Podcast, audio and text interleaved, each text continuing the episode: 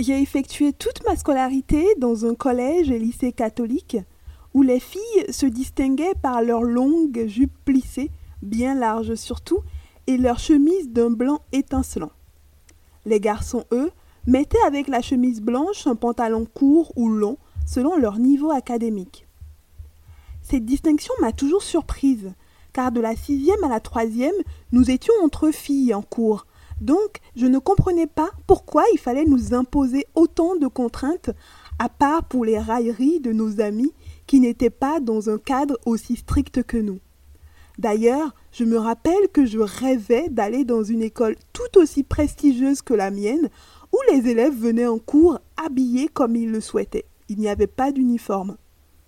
Ma mère me disait alors souvent en yoruba Omolu abikan au India-Débé.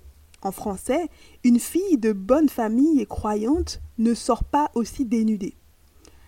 Elle m'a avoué récemment qu'elle voulait me protéger contre le regard souvent malsain de certains hommes, à une époque où je pensais que tout, y compris la rue, m'appartenait et que tout était permis et possible.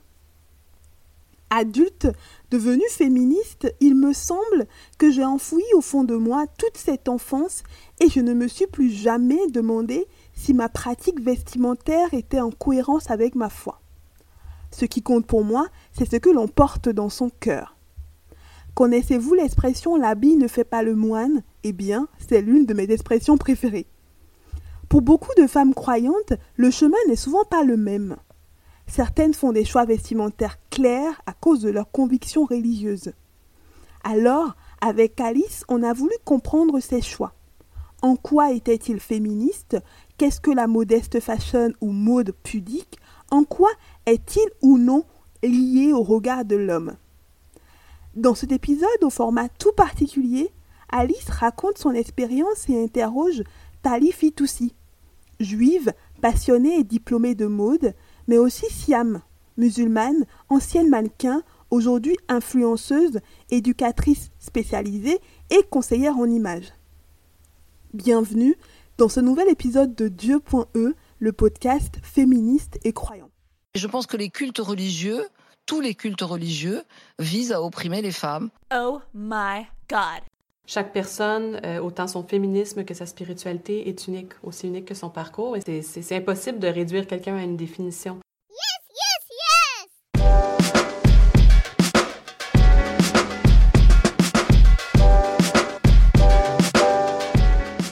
Il y a quelques années, j'ai eu une conversation avec un ami qui a totalement changé la façon dont je perçois l'habillement.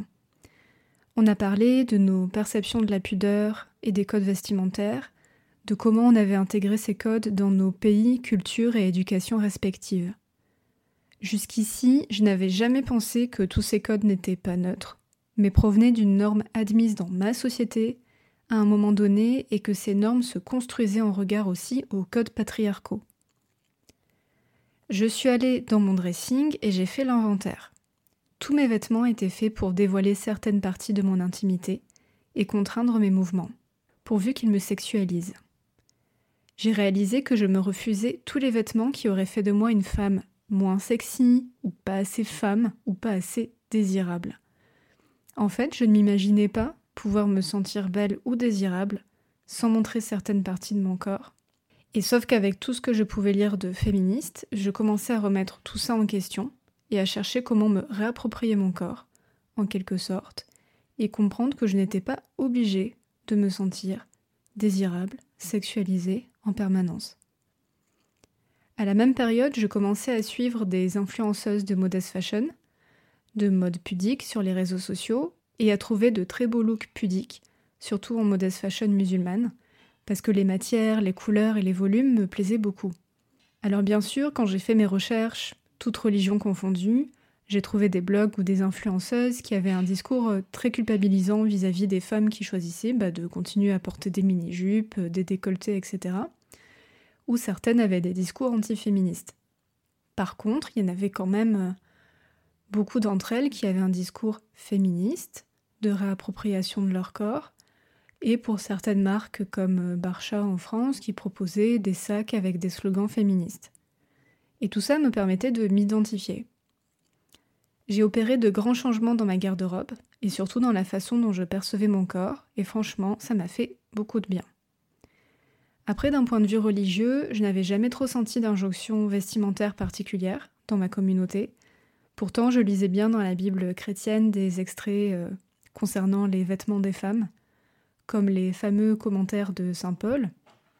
Toute femme, au contraire, qui prie ou qui prophétise la tête non voilée, déshonore son chef. C'est comme si elle était rasée. Car si une femme n'est pas voilée, qu'elle se coupe aussi les cheveux.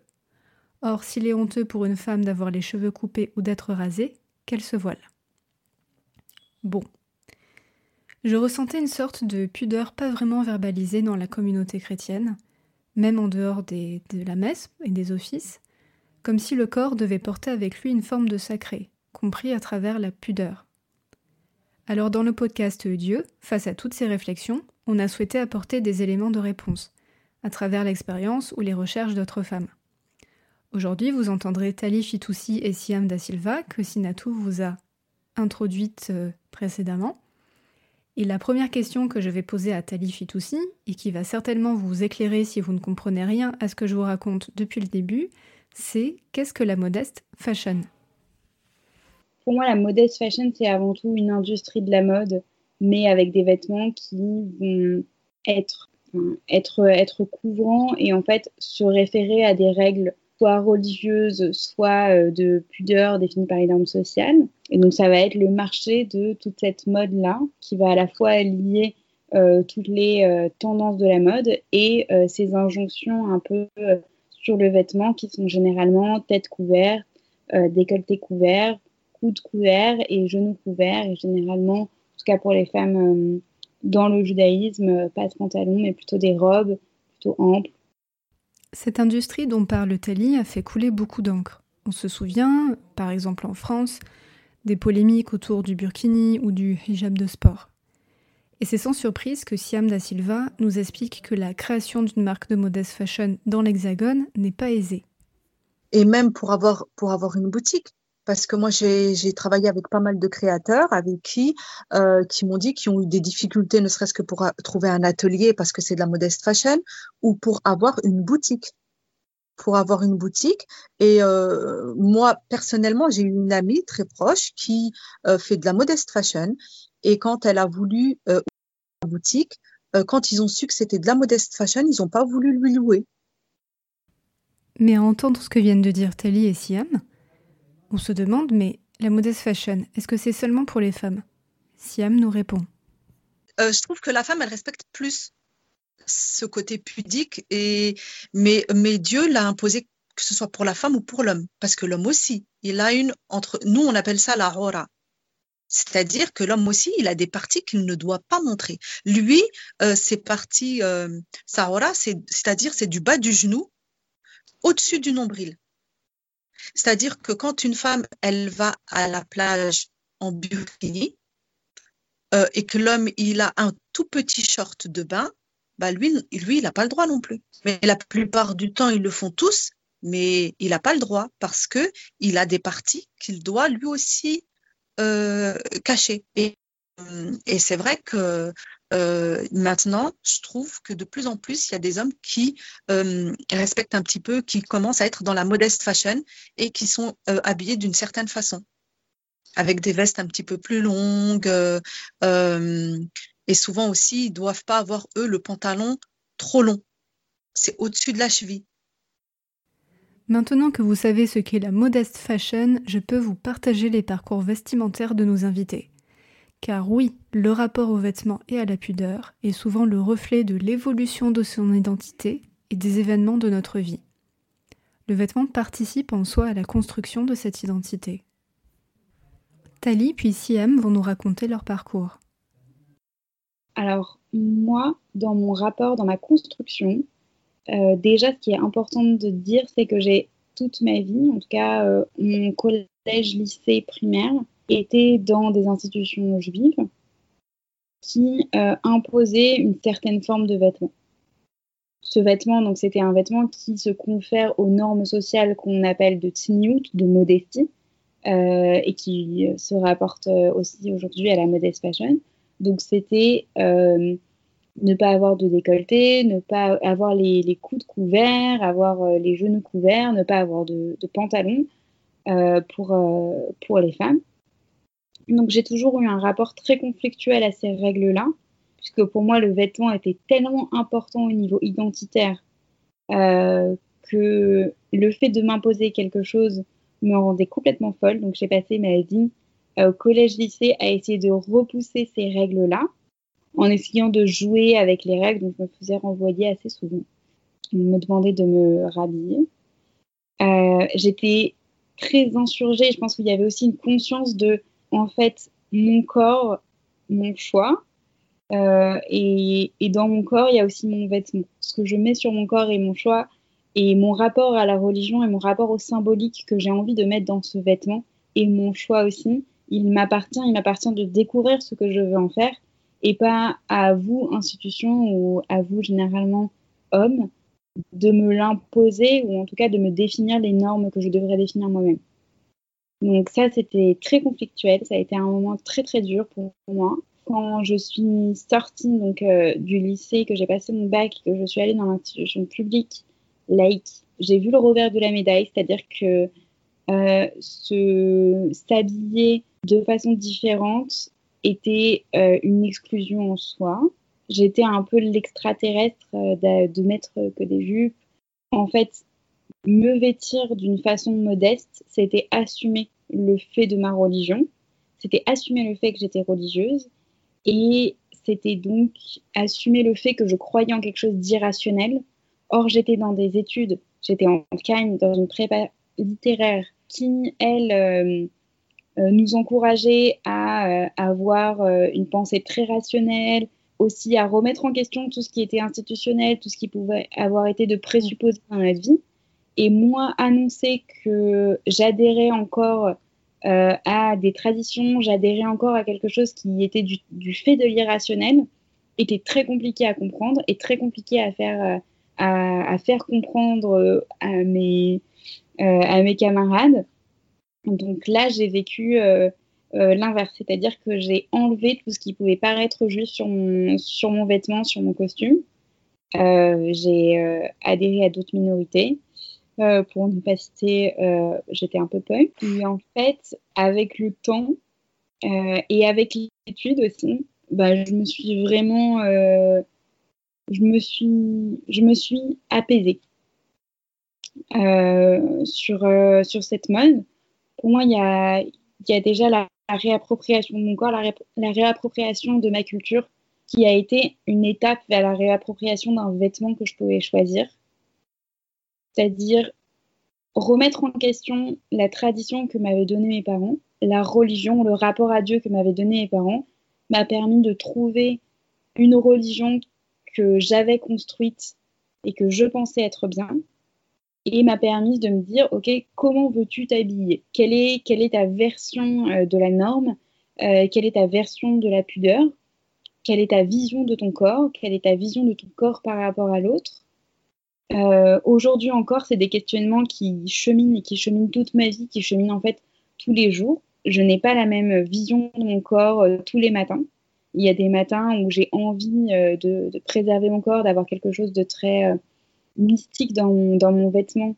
Euh, il, y a des, il y a des jours où j'ai juste envie euh, d'avoir quelque chose de basique et de, de, de, ne pas y réfléchir, en fait, d'être dans, un, dans une non-réflexion et dans une non-intellectualisation de ce que je vais porter. Aujourd'hui, je suis mariée, par exemple. L'un des plus gros questionnements a été, dans la religion juive, quand tu te maries, tu portes quelque chose sur la tête. Un voile, dans certaines communautés, une perruque, dans certaines autres communautés, un, un, ce qu'on appelle un kissouille roche, donc en fait un, foulard sur la tête, littéralement. Tous ces couvre-chefs, pour moi, ils étaient, ils étaient importants parce qu'ils dénotent d'une tradition. En étudiant vraiment le costume juif, je me suis rendu compte que les femmes juives de tout temps, depuis si longtemps, depuis plus de dix siècles déjà, euh, aussi loin qu'on les connaît euh, et qu'on arrive à avoir des documents iconographiques, porter quelque chose sur la tête. La seconde chose dont je me suis rendu compte, c'est que ces couvre-chefs changeaient. euh, et rien n'était absolu. Le fait de se couvrir totalement ou pas, le fait d'avoir des faux cheveux, le fait d'avoir de l'embellissement ou pas, d'avoir une volonté esthétique derrière ou pas, d'avoir une volonté de modestie, d'avoir euh, une représentation du cheveu comme la sensualité ou d'avoir une représentation du couvre-chef comme un nouveau vecteur de sensualité. Tout ça, euh, tout ça existait, enfin, tous ces couvre-chefs ont existé, tous étaient teintés aussi de la culture du pays, de la culture du moment, du siècle dans lequel elles étaient. Euh, et je trouvais ça tellement intéressant en termes traditionnels aujourd'hui.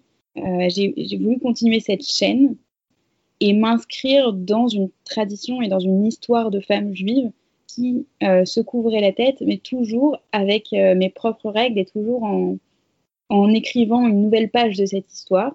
Donc l'idée, c'était de, de- de garder, euh, d'être jolie, de ne pas m'enlaidir à travers, à travers le voile, c'était très important pour moi. De, le pas, de ne pas le considérer comme quelque chose qui était en rapport à l'autre. Donc souvent, on dit qu'on se voile parce que les cheveux sont ce qu'on appelle herva, nudité. Euh, donc par rapport au, regard de l'homme, finalement. Euh, pour moi, c'est pas du tout ça. Je me couvre pas du tout les cheveux euh, par rapport au regard de l'homme. Je le vois aussi comme un marqueur identitaire. J'aime le fait que quand je rencontre des personnes juives, on puisse me voir comme étant une personne mariée, comme étant une personne euh, d'une certaine euh, pratique dans la religion, un certain niveau de pratique. Ça me permet aussi d'introduire un personnage. Euh, donc encore une fois, très identitaire, très symbolique, et peut-être au-delà du religieux et dans et, et si on doit aller dans le religieux, dans le rapport à Dieu, ce serait vraiment ma, ma kippa au féminin, on va dire. La kippa a un symbolisme assez intéressant euh, qui est très nouveau, hein, qui, je pense, est, est né en même temps que les prêtres orthodoxes euh, qui portaient le, chapeau, donc très, euh, très récent, et qui serait d'avoir un toit sur la tête, d'avoir de d'avoir quelque chose sur la tête qui te montre que tu es un humain fini, un être humain fini, une femme finie, et qu'au-delà de toi, l'univers n'est pas en ta possession, qui est en la possession de Dieu, et donc qui t'appelle, euh, et le mot revient encore, euh, à la modestie.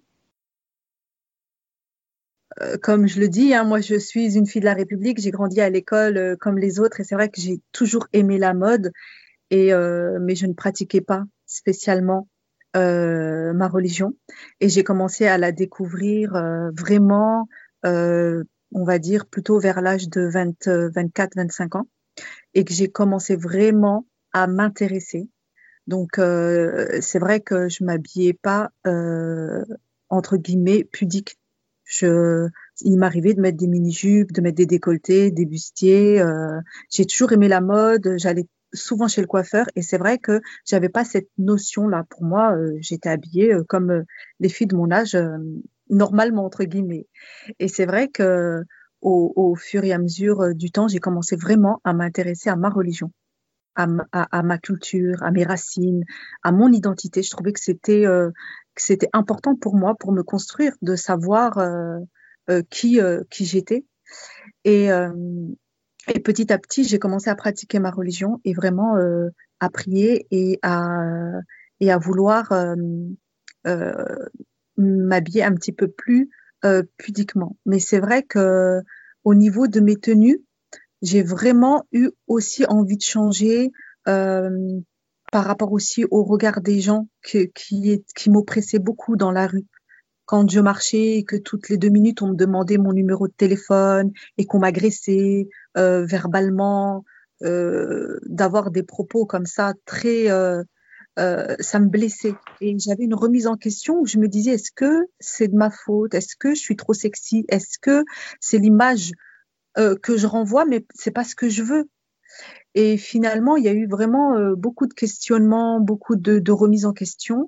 Et, euh, et, je me suis rendu compte que même si c'est un droit, parce que moi, je ne juge pas les filles qui s'habillent euh, d'une certaine façon, euh, je pense que c'est un droit de pouvoir être comme on a envie d'être, c'est très important. Mais est-ce que les, autres, les autres, est-ce que eux, ils sont prêts? Ils sont prêts à accepter les, les, les filles, par exemple, euh, habillées, qu'elles soient un peu plus dénudées ou pas? Et, euh, et je me rends compte que ben certains, certains, certaines personnes, certains hommes ne sont pas prêts et, ils ont trop ce regard oppresseur auprès des femmes qui peut déranger. Mais vraiment, euh, après, je sais pas d'où euh, certaines filles peuvent venir, de certains quartiers où ça peut être très difficile ce, ce, ce regard. En tout cas, ça a fait partie euh, de, de, du déclenchement que j'ai eu du fait de me remettre en question. Et après, petit à petit, moi, c'est vrai que j'ai un petit peu la tête dure. Hein. C'est vraiment, je fais ce que je veux, comme j'ai envie. Et euh, mais vraiment, après, c'était vraiment un questionnement et je me suis rapprochée de plus en plus de ma religion. Et, euh, et donc, j'ai commencé à aimer à vouloir m'habiller d'une autre façon, un petit peu plus pudique. Et c'est vrai que quand j'ai commencé à vouloir porter le voile, c'est vrai que ça n'a pas été facile tout de suite. Hein. Je me suis pas reconnue, j'avais vraiment du mal et j'ai commencé à regarder sur Instagram des comptes de, de Modest Fashion pour avoir un petit peu d'inspiration parce qu'il fallait vraiment que je change toute ma garde-robe. C'était euh, c'était pas facile et de trouver euh, des, euh, des, des boutiques qui proposent ce type de vêtements, c'est encore plus difficile. Et c'est vrai que là, ces dernières années, on va dire, ça fait deux trois ans, je trouve que beaucoup de marques ont euh, lancé cette tendance qui veulent pas entre guillemets reconnaître comme modeste, mais qui nous correspond euh, carrément. On est vraiment dans un style très épuré, très oversize, très minimaliste, et c'est vraiment euh, la mode qui nous correspond. Parce que euh, nous, dans notre religion, on nous dit que on ne doit pas montrer nos formes, on ne doit pas être euh, entre guillemets sexy, c'est-à-dire que on doit pas avoir un vêtement qui soit trop moulant, transparent, qui montre vraiment les formes, que, que, que la poitrine soit apparente ou et, et donc cette mode là qui est arrivée, ce côté très oversize, minimaliste. moi, ça me correspondait, j'aimais beaucoup. Je trouvais ça très chic, très élégant, très raffiné même. Et euh, de plus en plus de marques se sont mis euh, à cette, euh, à cette mode qu'on peut appeler aujourd'hui modeste fashion, que ce soit Zara, Marc Jacob, Frankie Shop. Et donc, j'ai commencé moi aussi à me retrouver en fait et à découvrir une, autre partie de ma personnalité. Et du coup, j'ai eu envie moi aussi de, créer mon compte Instagram et de proposer des looks euh, d'inspiration en fait. Siam me confiera aussi que les réseaux sociaux auront permis de montrer une autre image de la femme musulmane. Une femme libre de porter son voile et de voyager, entreprendre et inspirer les autres. Ce qu'elle me dit par rapport au regard oppresseur qu'elle a ressenti aussi souvent me parle. Chacune sa façon d'y répondre ou de s'en protéger. Mais à contrario, n'est-elle pas critiquée parce qu'elle serait trop coquette pour être pudique? Bien sûr. Et je pense que hum, on ne fera jamais l'unanimité. On aura toujours des détracteurs, que ce soit dans notre communauté ou dans une autre, en fait, finalement. Et je pense que ce qui est le plus important, c'est vraiment de se sentir bien dans sa peau, d'avoir confiance en soi et, et d'être en osmose ou, ou d'être en adéquation avec ce qu'on ressent et, euh, et avec notre Seigneur. Voilà. Mais c'est vrai que je mmh. reçois des messages de gens qui, qui vont, par exemple, me dire, euh, oh, mais tu nous, tu nous représentes pas. La femme musulmane, elle n'est pas comme ça. Euh, la femme musulmane, elle ne doit pas se montrer. Euh, euh, voilà, tu nous, tu nous euh, correspond, tu nous représentes pas. Et c'est vrai que la plupart du temps, euh, je réponds pas. Concernant le fait de se montrer et de se vouloir belle, même en étant pudique, je me suis demandé si malgré tout, on ne pouvait pas vouloir être sexy à certains moments. Est-ce que le fait d'être pudique nous empêche d'être sexy? Tali répond à cette question, suivie par Siam. Est-ce qu'on peut être sexy en s'habillant modestement? La réponse est évidemment oui. Euh, oui, on peut être sexy et non, il n'y a aucun interdit, en tout cas pour le moment religieux, à être sexy. Les, interdits sont très précis sur euh, certains vêtements, ça va être la longueur du vêtement, mais ça n'interdit pas euh, d'être sexy. Maintenant, sexy, c'est un terme qui va avoir attrait, encore une fois, à l'autre, au masculin. L'idée, c'est d'être attirante sexuellement, donc d'attirer quelqu'un. On peut le voir d'une autre manière. Donc, une autre problématique, c'est est-ce qu'on peut être belle? Et ça, pour moi, c'est une définition qui doit être personnelle. On doit pouvoir déjà s'habiller pour soi-même et de se dire qu'est-ce que c'est être belle pour moi? Et je pense que la beauté, l'esthétique, va être aussi définie en fonction du symbolisme qu'on met dans le vêtement. C'est-à-dire, est-ce que je suis belle parce que mon corps va euh, être euh, magnifié par le vêtement et il peut être magnifié par un vêtement couvrant. Et d'ailleurs, il peut être magnifié encore plus symboliquement par un vêtement couvrant avec toute la problématique de l'écrin, de quelque chose qu'on cache, par exemple. Euh, moi, ça m'a toujours frappé qu'on mette un vêtement au, Sefer Torah, au rouleau de la Torah, on met un vêtement. donc on les habille. on parle souvent, pareil, du voile qui nous séparerait d'une divinité. Euh, d'une présence divine. On parle de vêtements constamment, en tout cas dans la religion juive, comme quelque chose qui va cacher quelque chose qui est sacré. Et pour moi, c'est aussi donner un niveau sacré à son corps euh, que, que de s'habiller. C'est une dimension qui existe euh, et qui peut être parlante pour plein de femmes, mais dans cette dimension-là, aucunement on ne fait acte de l'autre. C'est vraiment une décision personnelle pour soi de, de magnifier son corps, de le rendre sacré, de lui redonner une, euh, une certaine euh, importance qui aujourd'hui, l'importance est dans le montrer. Le corps n'existe que dans le montrer. dans, notre société, dans la société actuelle, et je pense que on en revient par les discussions, on en revient par, ben, en fait, par le mélange des cultures, où on va vraiment discuter de qu'est-ce que la beauté. Et là, ça revient à une discussion très philosophique. qu'est-ce que la beauté dans le vêtement euh, tous les créateurs de bots se la posent euh, depuis euh, des années. Et c'est à nous, à, nous, femmes qui s'habillent modestement ou pas, pour chacune de définir pour nous, de se faire une définition de la beauté, de se faire une définition de ce que veut dire notre vêtement. Et à partir de là, si notre définition, en fonction de notre définition, on pourra être belle, mais on pourra aussi être sexy, si on veut avoir un rapport à l'autre, et on pourra ne, ne, pas faire cas de notre corps. On pourra cacher notre corps, on pourra faire ce qu'on veut en fait. Euh, à partir du moment où c'est nous qui définissons les règles et les concepts, c'est nous qui définissons comment mhm. on les applique. Mais, mais moi, je pense que c'est euh, c'est quelque part euh, un inversement de, de valeur, en fait. Parce que c'est code de dire que cette fille, elle est sexy comme ça. Pour quelqu'un, ça peut être sexy, pour quelqu'un, ça peut être vulgaire. Et pour quelqu'un, euh, même cette mode, euh, on va dire, un petit peu oversize, minimaliste, tellement élégant que ça peut rendre aussi sexy. Parce qu'après, tout dépend du regard que, l'on met, mais aujourd'hui, ça fait deux, trois ans, on a changé un petit peu ces codes où on voit même euh, les défilés Balmain, les défilés Chanel et tout, où on retrouve ce côté, même Jacquemus, où on retrouve ce côté euh, très oversize qui a rendu vraiment la femme sexy aussi avec ces codes-là. Une autre question que je me posais, c'est si nos vêtements reflètent nos valeurs religieuses, est-ce qu'on peut porter des vêtements très chers ou fabriqués dans des conditions désastreuses? Dans le christianisme, par exemple, la notion d'humilité et de pauvreté est très présente.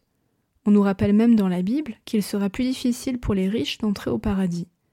Comment Tali et Siam voient les choses sur ce point-là? Je pense que ta question revient à dire est-ce que être euh, modeste, euh, c'est euh, la façon, c'est la bonne façon de se rapprocher de Dieu?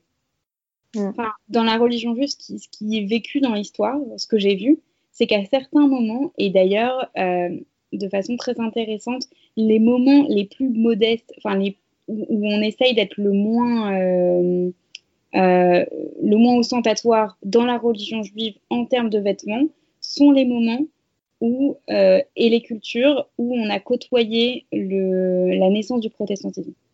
Donc par accointance et, par granularité, on a pris un peu cette définition de ce qu'était la modestie, et donc c'est des moments où euh, les femmes juives devaient s'habiller en noir, les femmes juives devaient se couvrir, ne devaient pas avoir de bijoux, euh, etc.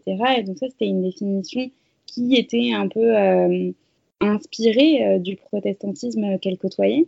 Dans d'autres, à, d'autres siècles et dans d'autres pays, prenons le début du XXe siècle au Maghreb, la vision était totalement différente. L'ornementation était hyper importante, c'était justement une glorification du nom de Dieu que d'orner avec les choses les plus riches et les plus belles euh, un corps qu'il avait façonné. C'était lui redonner son statut aussi de bijou que euh, de lui donner des choses qui étaient, euh, qui étaient les, plus belles, les, plus beaux textiles, les plus, les plus jolies perles.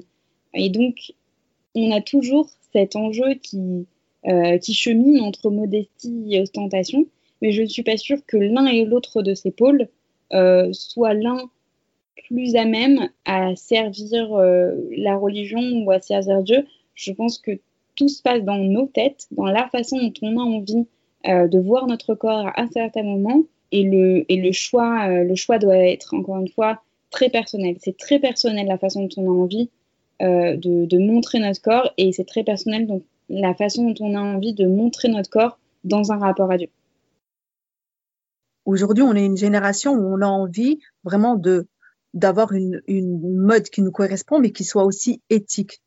Et c'est vrai que je crois que faut pas exagérer, que ce soit dans un sens ou dans un autre. Et je pense qu'on a le droit de porter des belles choses. Il euh, n'y a rien qui nous l'interdit. Par rapport à ça, euh, c'est peut-être aussi une épreuve hein, quand quelqu'un a beaucoup de moyens. Qu'est-ce que, qu'est-ce que cette personne a fait des moyens qu'elle a? Je pense qu'après, une personne peut euh, aimer les belles choses, avoir une belle voiture, avoir de beaux vêtements, bien s'habiller. Et euh, mais peut-être qu'elle elle fera pas mal de belles et de bonnes actions aussi à côté. Donc je pense pas que ça peut être euh, un mauvais jugement que que de d'avoir de belles choses. Mais après, c'est vrai qu'une personne qui s'achète une montre à 40 000 euros ou des vêtements vraiment extrêmement chers sachant que beaucoup sont dans la difficulté et que euh, cette personne-là n'aide pas son prochain, c'est vrai que c'est pas éthique. C'est pas éthique comme euh, ce que Dieu nous apprend à être en fait finalement, d'être fraternel. Et c'est pas pour rien que dans notre religion on a cette obligation de donner la zakat, l'aumône.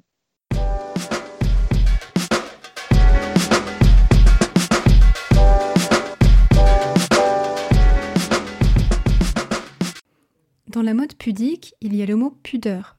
Mais qu'est-ce que la pudeur? Tali Fitoussi a été amenée à se prononcer, dans un article pour Exhibition Magazine, sur ce qui oppose la honte, souvent amenée au premier plan par les détracteurs de la modest fashion, et confondue avec la pudeur, qu'elle définit ici. La honte, c'est l'effet d'opprobre entraîné par un fait ou une action qui transgresse une norme éthique ou une convenance.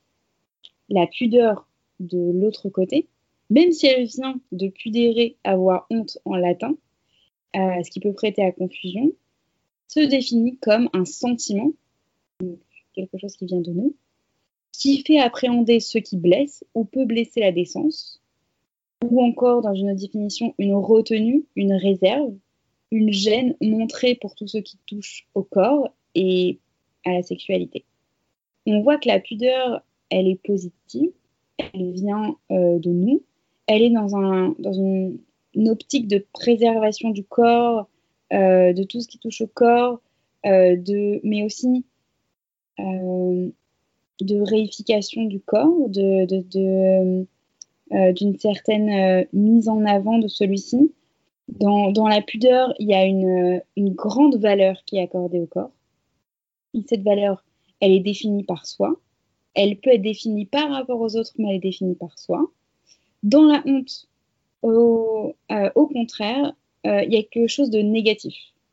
Il y a quelque chose de se cacher. Euh, il y, a, quelque chose d'être pris en faute. Et c'est souvent, la honte, c'est souvent et uniquement un rapport à l'autre qui est imposé à soi. Tali nous donne ensuite son interprétation de ce qui serait le passage de la honte à la pudeur dans la Genèse. À ce moment-là, on peut dire que Dieu a été le premier grand couturier. Dieu crée le vêtement. C'est le moment de la création du vêtement. Donc, pour se remettre dans le contexte, on est dans la Genèse, donc un texte qui euh, est commun aux trois religions. Euh, donc la Genèse 2.25, plus exactement. On est avant la faute originelle dans le Jardin d'Éden. Donc les hommes ne sont créés que pour refléter la lumière divine. Leur corps n'existe pas en tant que tel, il n'est qu'un reflet en fait de, euh, du divin. Euh, il n'est pas en soi. Corps et âme ne font qu'un finalement. Euh, donc il n'y a pas de, définition et l'un exprime l'autre. Et donc Adam et Ève n'ont pas honte de leur nudité à ce moment-là. Elle va de soi. Le corps, le corps de toutes les manières est divin, donc il n'y a absolument aucune honte à avoir. Et le texte le souligne donc dans Genèse 2.25 et il dit Ils étaient tous de nus, l'homme et sa femme, et ils n'éprouvaient pas de honte. Ensuite, patatrac, on a la faute originelle, et la faute originelle va aboutir à la connaissance du bien et du mal, et le couple s'éveille et va prendre conscience de sa nudité. Donc c'est un petit peu plus loin, en 3.7, on va dire leurs yeux se désirent et ils surent qu'ils étaient nus. Et là, hyper intéressant, ce qu'ils font, la façon dont ils vont réagir, c'est ayant cousu des feuilles de figuier, ils en firent de quoi se couvrir. Et dans cette, réaction, on voit que Adam et Ève ont honte de se voir nus et ils vont se confectionner euh, à la va-vite un pagne pour se couvrir et non pas pour s'habiller. Et juste après, donc en 3.21, on va passer en fait euh, d'un corps qui se couvre donc d'une honte, euh, d'une honte de nudité à un vêtement et un vêtement qui n'est pas n'importe quel vêtement puisque c'est un vêtement de peau qui va être confectionné par Dieu. Et on se demande, on peut même se demander si à ce moment-là, Dieu, ce n'est pas leur corps même qu'il a, qu'il créé puis habillé. Euh, je vous lis le, passage. Le passage, c'est Le Seigneur Dieu fit pour Adam et Ève des tuniques de peau dont il les revêtit. Ensuite, il les chasse du jardin d'Éden. Donc on passe d'une nudité honteuse qui apparaît en fait à ce moment précis, qui n'existait pas avant, euh, avant de connaître le bien et le mal, euh, avant de, faire cette faute originelle, on n'avait pas conscience d'un corps. Euh, le corps n'existait pas, le corps était uniquement lumière, il n'était était que lumière, il n'était que divin. Et à partir de ce moment-là, on devient humain et donc humain, dissocié de Dieu, unique en son genre, et donc dans notre aussi, dans cette nudité, dans cette, fragilité qui fait le corps. On se retrouve là. Euh, c'est à ce moment-là qu'on se couvre de tout ce qui peut nous passer par la main, donc en l'occurrence des feuilles de figuier. Et c'est là où Dieu intervient et dit non, non, vous allez vous couvrir avec des vêtements. Et ces vêtements-là, euh, pour moi, il marque le passage de la honte à la pudeur, puisque le vêtement va, enrober en fait le corps. Il va euh, lui donner en fait aussi toute cette dimension qui était euh, auparavant divine. Et il va lui donner, il va la, il va devenir écrin de l'homme et donc va valoriser le corps, alors que le pagne de feuilles juste avant était là que pour le cacher. C'était une honte. Le corps était une honte. Et à partir de l'intervention de Dieu, on va avoir un corps qui va être valorisé par ce vêtement, distingué évidemment de l'autre, distingué évidemment du monde environnant et distingué de Dieu, mais qui va être valorisé par Dieu. Et ce, glissement à la fois euh, sémantique et euh, euh, glissement de la honte à la pudeur va être, pour moi, dans cette interprétation-là, est très parlant pour quelqu'un qui aime la mode, qui aime le vêtement et qui s'intéresse à la modeste fashion. Et si on en revient à cette pudeur, quel dilemme rencontre-t-elle en 2020 Dilemme de la pudeur, c'est de mettre en conflit plusieurs choses. Ben, c'est le conflit que j'évoquais tout à l'heure en fait. Quand on, c'est pas tellement le dilemme de la pudeur, c'est le dilemme de la pudeur au moment, euh, en 2020, euh, dans un pays occidental. C'est ça le dilemme. Le dilemme, c'est euh, de pouvoir conjuguer une injonction qui est irrationnelle et qui vient de Dieu, une euh, vision de son corps qui est transcendante et une conscience très forte de, de la notion identitaire et de la valeur symbolique du vêtement dans une société qui ne va pas comprendre et qui ne va pas s'intéresser même à tout ce qu'on va mettre dans le vêtement. C'est de pouvoir se dire, bah moi, mon vêtement représente tout ça. Il a été pensé de telle manière et de, et de, plusieurs euh, et pendant plusieurs années, et il a été imposé par euh, une, puissance transcendante. Mais vous, qui allez me voir dans la société occidentale, vous n'allez voir qu'un corps qui va être couvert. Et pour et, c'est l'acceptation, c'est c'est vraiment la conjugaison de, pouvoir appartenir à la fois à la société moderne et à la fois à la tradition et à la fois à, à avoir un, euh, une, une, vision euh, symbolique et identitaire pour soi, personnelle. Euh, donc personnel, société moderne et tradition vont vont devoir se parler, vont devoir dialoguer à travers le vêtement. Et ça, c'est un, ça crée quelquefois un dilemme. La modeste fashion résout ce dilemme, puisqu'elle va inscrire dans la mode, donc inscrire dans une esthétique qui va être comprise par la société occidentale, tous ces éléments. Donc ces éléments euh, symboliques et ces éléments traditionnels. En soi, elle est vraiment euh, peut-être une libération pour pas mal de femmes euh, qui vont pouvoir dialoguer avec ces trois pôle dans lequel elles baignent toute leur vie. Comme le dit Ali, la modeste fashion peut être une solution à ce dilemme. Mais elle s'inscrit aussi dans un dilemme identitaire. Parlons de la France puisqu'on est en France. La France est un pays laïque. La France est un pays qui demande à ce que la religion reste la plupart du temps à la maison. Et donc avoir un marqueur de religion dans son vêtement, puisque ça l'est, que qu'on soit musulmane, qu'on soit catholique ou qu'on soit juive, s'habiller en modeste fashion ou s'habiller en suivant les règles imposées par la religion va être un marqueur de religion, dérange. Et en fait, pour moins déranger, on va se poser la question comment est-ce que je fais pour m'inscrire pour que les gens en fait ne remarquent pas tellement ou ne remarquent plus ou que je joue avec leur code suffisamment euh, pour qu'il y ait une compréhension mutuelle du fait que je sois à la fois dans cette communauté, mais aussi dans la mienne, à la fois euh, dans, une, euh, dans un pays laïque, dans une société laïque, dans une société moderne, et à la fois fidèle à ma tradition, ma religion et mon symbolisme. Nous avons parlé avec Siam et des femmes croyantes, mais la modeste fashion touche aussi les non-croyantes qui peuvent y trouver leur compte. Écoutez l'expérience de Siam sur ce sujet. Écoute, c'est vraiment, je ne veux pas dire que c'était mon objectif, mais euh, j'ai de plus en plus de copines avec qui je communique régulièrement et qui ne sont pas du tout musulmanes. Et c'est là où vraiment euh, ça m'a fait plaisir parce que je voulais pas que ce soit une page communautaire finalement. Je voulais vraiment qu'on se retrouve en tant que femme, en tant que jeune fille, de partager des inspirations, de partager euh, l'amour de la mode, parce que vraiment, c'est un compte où je partage vraiment euh, quasiment que de la mode. Et, et je voulais qu'on se retrouve en tant que femme à travers ces inspirations-là, et je voulais pas que ce soit une page euh, où euh, je je touche que des femmes musulmanes ou que, ce soit vraiment ce côté euh, communautaire. Et c'est pour ça que j'ai même aussi euh, certaines femmes euh, d'un certain âge et, et, avec qui je communique.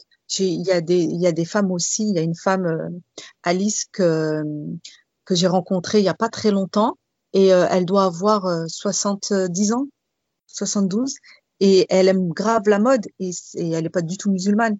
Et du coup, je me dis, voilà, c'est bon ils ont compris que euh, on n'est pas là pour faire de la politique.